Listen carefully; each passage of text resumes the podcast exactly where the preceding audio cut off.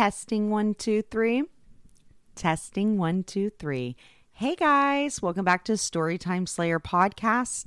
Today I'm going to tell you about Lisa Carlson. She was twenty-seven when she'd been shot during what looked like a possible robbery home invasion. The mother of two appeared to be in the midst of self-pleasure when she was ambushed and murdered. To be more specific, there was a porno pause in the V H S player, and Lisa had her britches unzipped with a vibrator in her hand. As salacious as that headline sounds, especially for the year nineteen ninety-eight, nothing about this crime scene is what it seems. Before I get started, I just want to thank you so much for tuning into Storytime Slayer Podcast. I am your host, Haley Lira. And if you haven't already, go follow me on Facebook.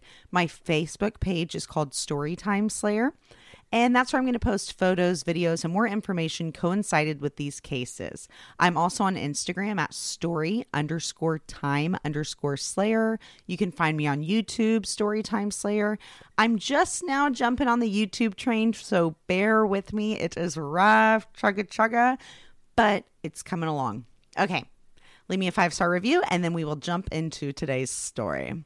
So, it is July eighteenth, nineteen ninety-eight, when nine one one gets a phone call around nine p.m. from a David Carlson. He's calling from Kapowsin, Washington, which is in Pierce County, Washington, about twenty-five miles southeast of Tacoma and an hour from Seattle. It's in a really rural area. So David calls nine one one and he says in a very, very chillingly calm voice, "I think my wife's been murdered." And then he basically gives the operator his alibi. He says, "I was at work. My mom called me because my toddlers," they have two twin boys, "wandered over to my mom's house, but my mom could not get a hold of my wife." Then he very calmly tells the operator how he left work, drove home, and he has come into his home to find his wife murdered and covered in blood, potentially shot or stabbed.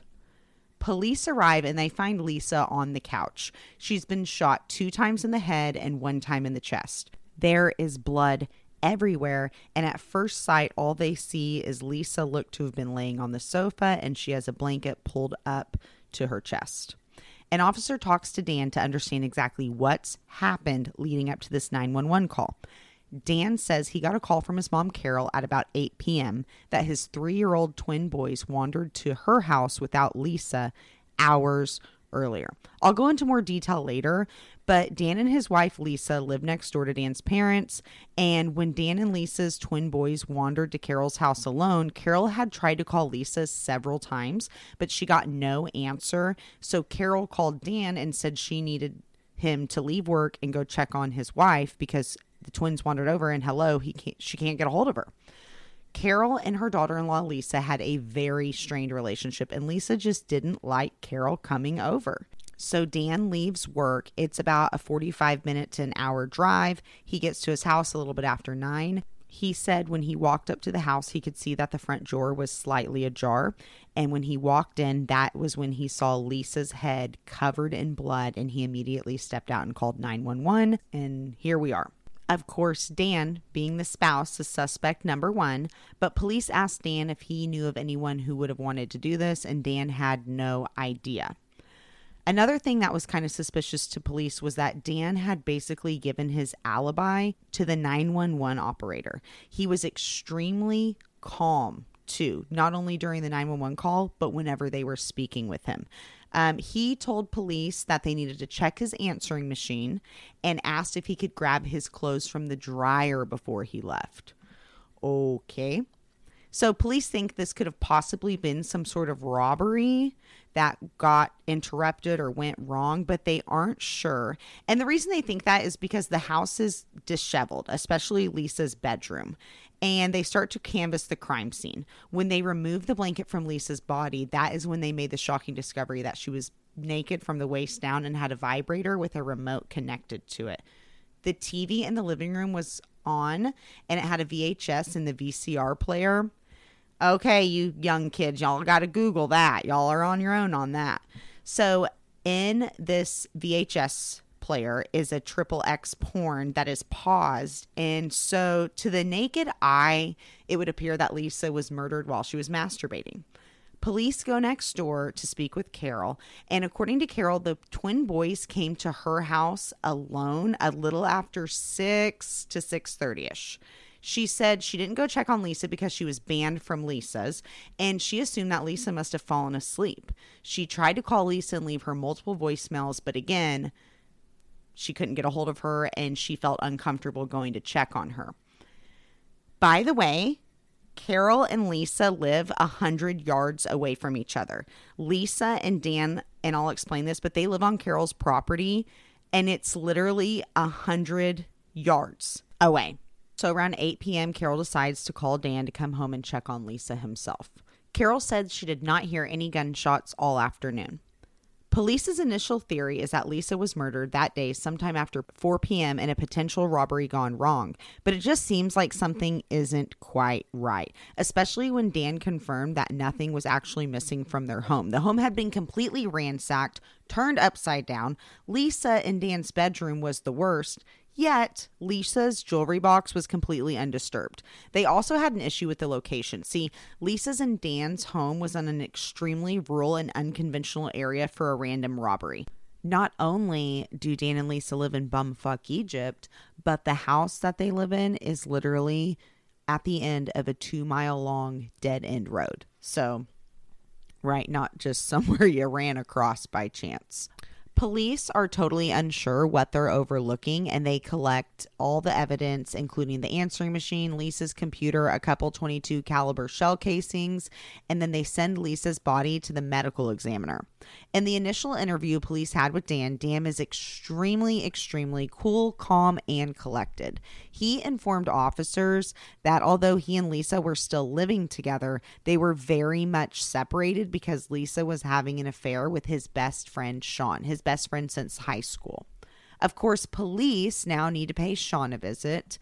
Before I tell you about their visit, though, I just want to let you know, when they listened to the answering machine, it had nothing but voicemails from Carol on it, and it seemed like the tape had been tampered with. Okay, we'll pick that back up later.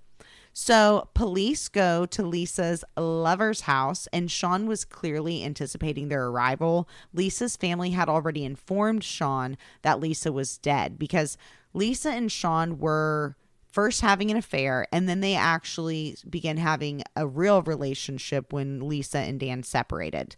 And so Lisa's family knew all about Sean. Sean was visibly shaken up and upset at Lisa's death, and police said that Sean was chain smoking, and he just seemed very, very anxious and uneasy to them. According to him, the last time he'd seen Lisa was the morning before the murder, but not at her house. Um, Sean actually hadn't been to her place in three months. Sean did confirm, yes, they were in a relationship. It started off as a friendship, turned into an affair, and then became in a relationship. Sean said Lisa was just so isolated and lonely, he became her main confidant, and they just began developing deep feelings for one another, and it just sort of went from there. So police obviously can't just take this guy at his word. He would for sure be a suspect now, but he actually had a good alibi. See, he could produce time-stamped online correspondences he had because he'd been, I guess, talking to people on the internet all day on July eighteenth after Lisa left his house. Sean also had lots of correspondence between him and Lisa to corroborate their affairs and plans to be together. Sean had one more really important thing in his possession that might interest police, a tape that Lisa recorded and asked him to hold on to if he should ever need it if something happened to her. See, there was a physical altercation between Dan and Lisa where Dan strangled Lisa, and then after it took place, she began recording him. And in the recording, Dan admits that he put his hands on Lisa around her throat like he would strangle her. However, he maintains in this recording, but I didn't apply pressure. Like, I didn't apply pressure. It doesn't count. According to Sean, he had this recording because Lisa was terribly afraid of Dan. She was afraid for her life. Let me give you a little backstory now. So Lisa was a vivacious woman who'd grown up traveling the world because her dad was in the military. So Lisa was a military brat. She is said to have made friends really easily and had adventurous and a friendly spirit. Everybody really liked Lisa from what I gathered. She settled in Tacoma in her early twenties, and that is when she met Dan. Dan was going to nursing school at the time. He was very smart, but unlike Lisa, he was not bubbly. He was not overly vivacious. He was very quiet, reserved, and subdued.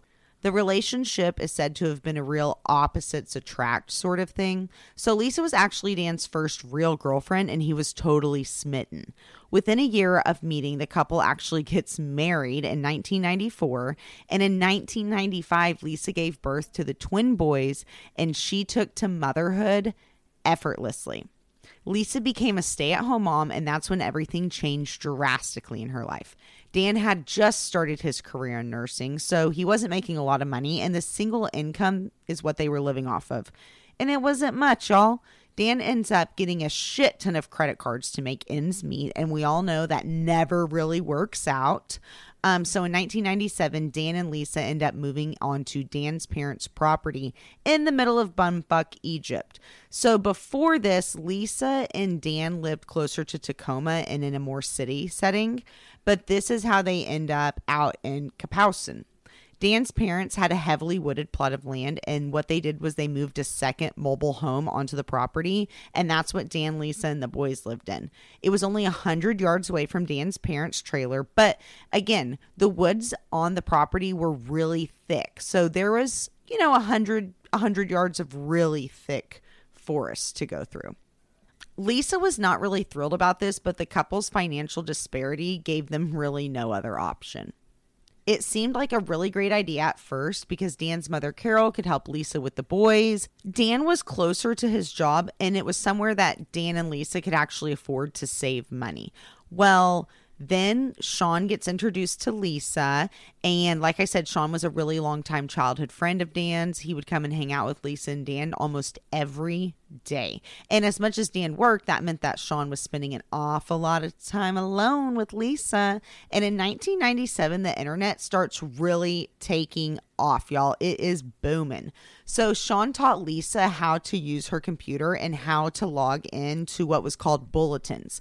And bulletins are essentially the prehistoric chat room. This is before A O L. And what we, you would do is you would log into your computer, dial up, post a message to the bulletin, and then log off so that somebody else can log in and post back. Of course, we know where this is going, right? Lisa moved into a rural country setting. She's fairly isolated and lonely. She is now engaging in online conversation and hanging out with Sean. So Lisa and Sean become very close. And Sean says that Lisa told him things between her and Dan's mother, Carol, were not on good terms. So Carol had a tendency to just pop up at Lisa's trailer and visit the kids whenever she wanted to, and she would literally just like walk in. Lisa found Carol to be totally overbearing, totally overbearing, especially about the boys. So when Lisa tried to talk to Dan about his mom, Dan always sided with his mom and asked Lisa to just go along with whatever Carol wanted. And Lisa thought, that's some bullshit, and I'm not doing that. So nothing seems to get easier. Dan and Lisa end up filing bankruptcy, and their relationship just begins to dissolve. On top of everything, according to Sean in an interview he did with a show called The nineteen nineties Deadliest Decade, love that show, the property they lived on was extremely rural. Like I said, it's at the very end of a two-mile dead-end road. And Lisa hated the isolation, especially with her only neighbor being her damn mother-in-law, and they don't even get along. The stress was mounting. It's emotional, financially, and eventually it becomes physical between Lisa and Dan. And that is what caused Lisa and Dan to separate. So as of November nineteen ninety-seven, Lisa and Dan agreed to separate, and they actually write out and sign a separation agreement. But it's contingent that they still live together. And that is so that Lisa can watch the kids during the day and Dan would keep the kids at night. The couple began sleeping in separate rooms, and then that is when Lisa began having a romantic relationship with Sean, according to Sean. And apparently this relationship wasn't like a secret. Um, they were just extremely, extremely respectful. So that way they weren't like rubbing it in anybody's face. Um, according to Sean, it was a serious relationship, though. And in fact, him and Lisa had been discussing relocating to Arizona for a long time to start their life together because Sean had family in Arizona. So this is must have all started heating up in like the fall and early winter of nineteen ninety-seven, because that's when Dan and Lisa decided to separate. And the reason that Dan and Lisa did not divorce immediately is because they were in the middle of their bankruptcy, and you cannot get divorced during a bankruptcy filing. So Sean and Lisa are just waiting it out for this bankruptcy to go through. And according to Sean, the last time he'd seen Lisa again was July eighteenth, the morning that she was killed. Lisa had stayed overnight, according to Sean, on the seventeenth. Sean had been urging Lisa to move out because the living situation became so unsafe for her. And the last time they saw each other, Lisa told Sean, you know, what, I am going to move out and I'm going to tell Dan tonight. Lisa's plan was to go home, pack up her things and the kids, and then go to her mom's house around three in the afternoon. So Lisa told Sean when she gets to her mom's that she's going to call him. He'll come to meet her at her mother's house, and then they're going to go to Arizona and live happily ever after. So now that we all know who everybody is, how they're involved, and how this ends, I want to circle back to Sean's interview. Sean tells police that he thinks he knows who hurt Lisa because he has seen this person put their hands on her before. It was Daryl. Daryl was Lisa's father-in-law, Carol's husband, Dan's dad. And according to Sean, Lisa invited him over to her house in February of nineteen ninety-eight, just months before the murder.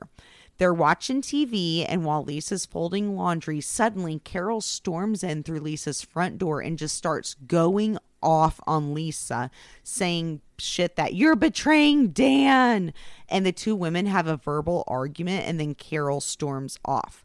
The next thing you know, Daryl comes through Lisa's front door, and he actually puts his hands around Lisa's neck and starts strangling her. So Lisa yells to Sean, call nine one one, call nine one one, and Daryl immediately stops choking Lisa, and he says, oh, you're dressed. Like, Daryl thought he was going to walk in on Sean and Lisa, like, having sex in the living room or something. Regardless, Lisa, they did call nine one one, and she pressed charges, and Daryl is arrested for domestic assault. So, with Sean ruled out, the police are now putting all their efforts into focusing on the Carlsons, Dan, his mother Carol, and I think Daryl was actually his stepfather. I don't know why I think that. I really can't remember where I read that. So, police get a search warrant for Carol and Daryl's home, anticipating that Daryl may be being the perpetrator of this murder. They were honestly looking for a twenty-two caliber weapon, and they actually came across something more damning and interesting. They found journals belonging to Carol that literally were tracking what Lisa was doing all day. It was like a spy log. What time she gets home, what time she leaves, if she had any visitors, what she was doing outside with the boys, just anything Carol can see that Lisa is doing from her house, which is really weird. So she's obviously spying on Lisa, and she even comments on Lisa's housekeeping skills in these journals. And these journals start to progress, and they actually tell a lot of complaints that Carol had about Lisa. These journals are the only thing, though, that police find in connection to Lisa and the Carlson's home. And when they look at Daryl, they find that he actually has a solid alibi for when Lisa died. Daryl was at work. Police now got to circle back to Dan. They've ruled out Sean, they ruled out Daryl, and now they need to either rule out or further investigate the husband, Dan. Going back to the tape Sean had of Dan admitting to putting his hands on Lisa, police go and talk with Lisa's past co-workers and just people who knew the couple. Some said that Lisa did, in fact, have bruises on her arms and different parts on her body, and she would just flat out admit that they were from Dan. She did not deny that Dan had put his hands on her multiple times. So that's pretty significant, right? Now, as of yet, there has been little to no useful evidence at the crime scene. There's no substantial fingerprints, and the police cannot locate a twenty-two caliber weapon used in this crime. D N A technology is a relatively new tool, but it's not really helpful in this case because the police believe that their killer was Dan, and his D N A would be everywhere.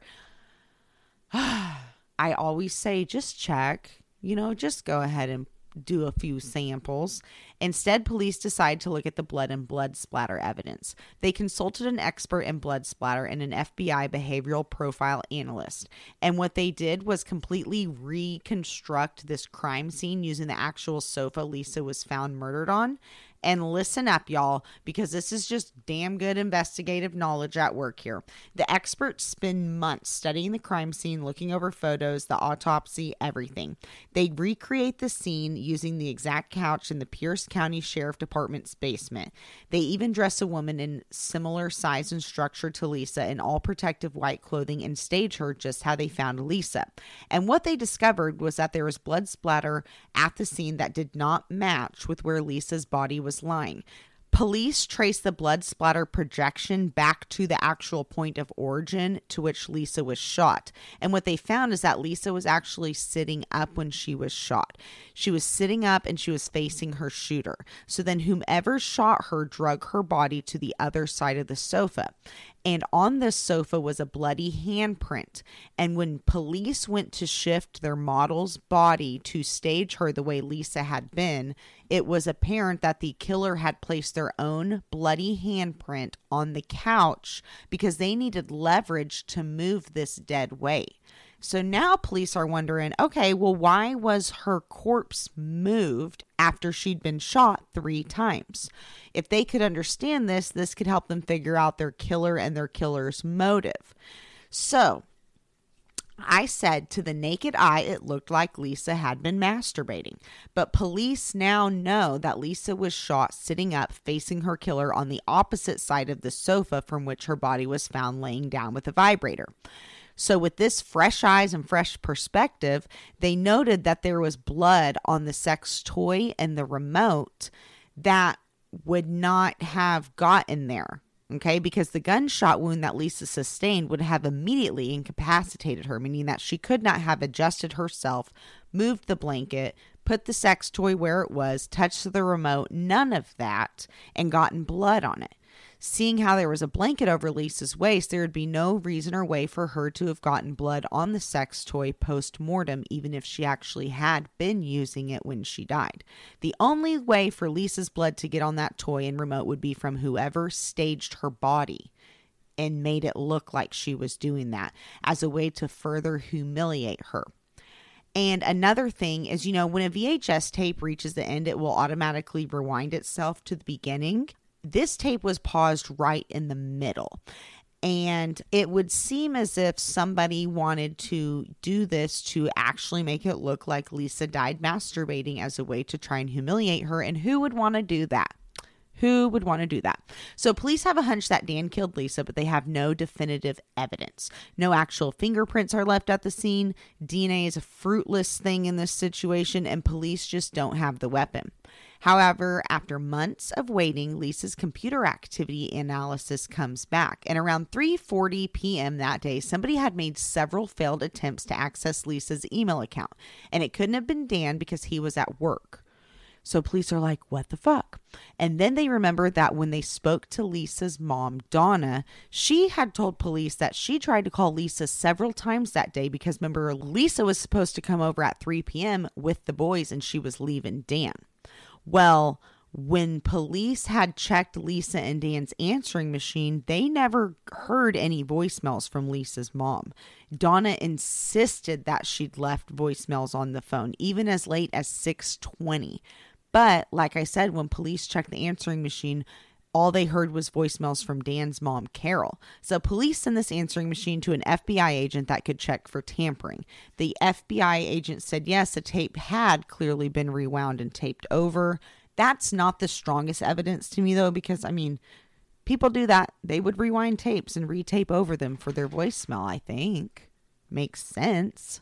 But there's only one person in this story who could have done it and didn't have an alibi. Carol, Dan's mom. And when police go and speak with her, they ask her specifically about how the three-year-old twin boys wandered to her home. She said that they wandered through the woods connected between her and Dan's homes. These woods are very thick, extremely dense. There is no walkway. There is no pathway between the homes. and the boys had never walked through the woods before. So it just doesn't really seem that plausible. Plus, when the police went through Carol's journals, at the first journals, they were strictly spy notes, the first few.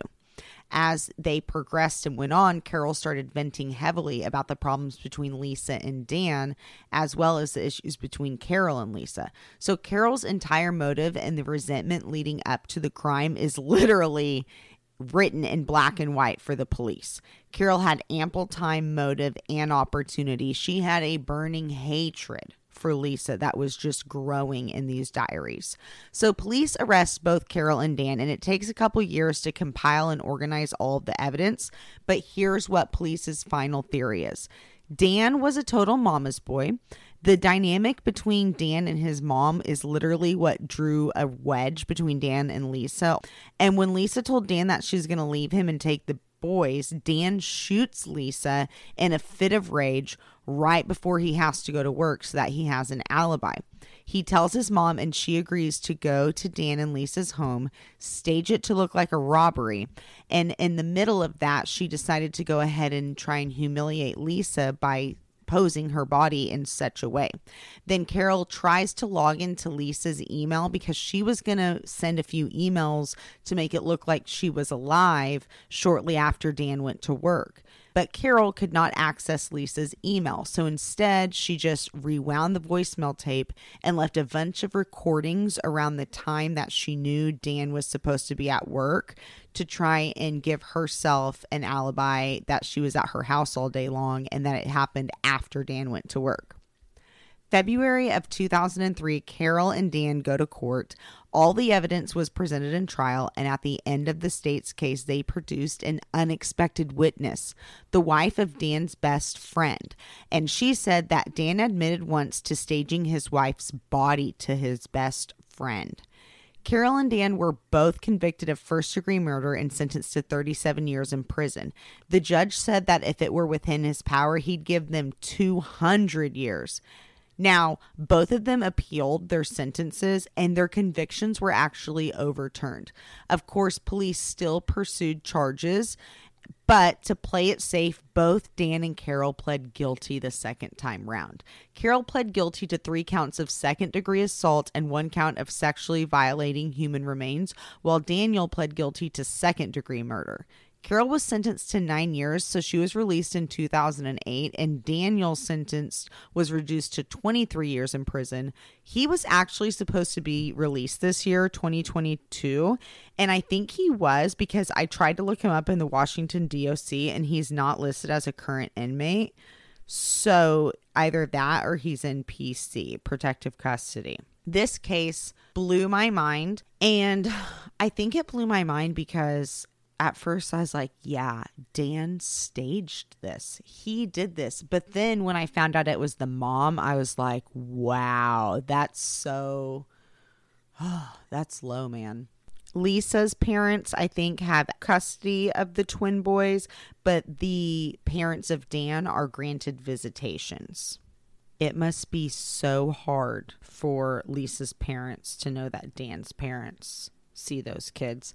But Lisa's dad said that he celebrates her life. And I thought that was really beautiful. So anyway, guys, thanks so much for tuning in, and I'll talk to you next week. Bye.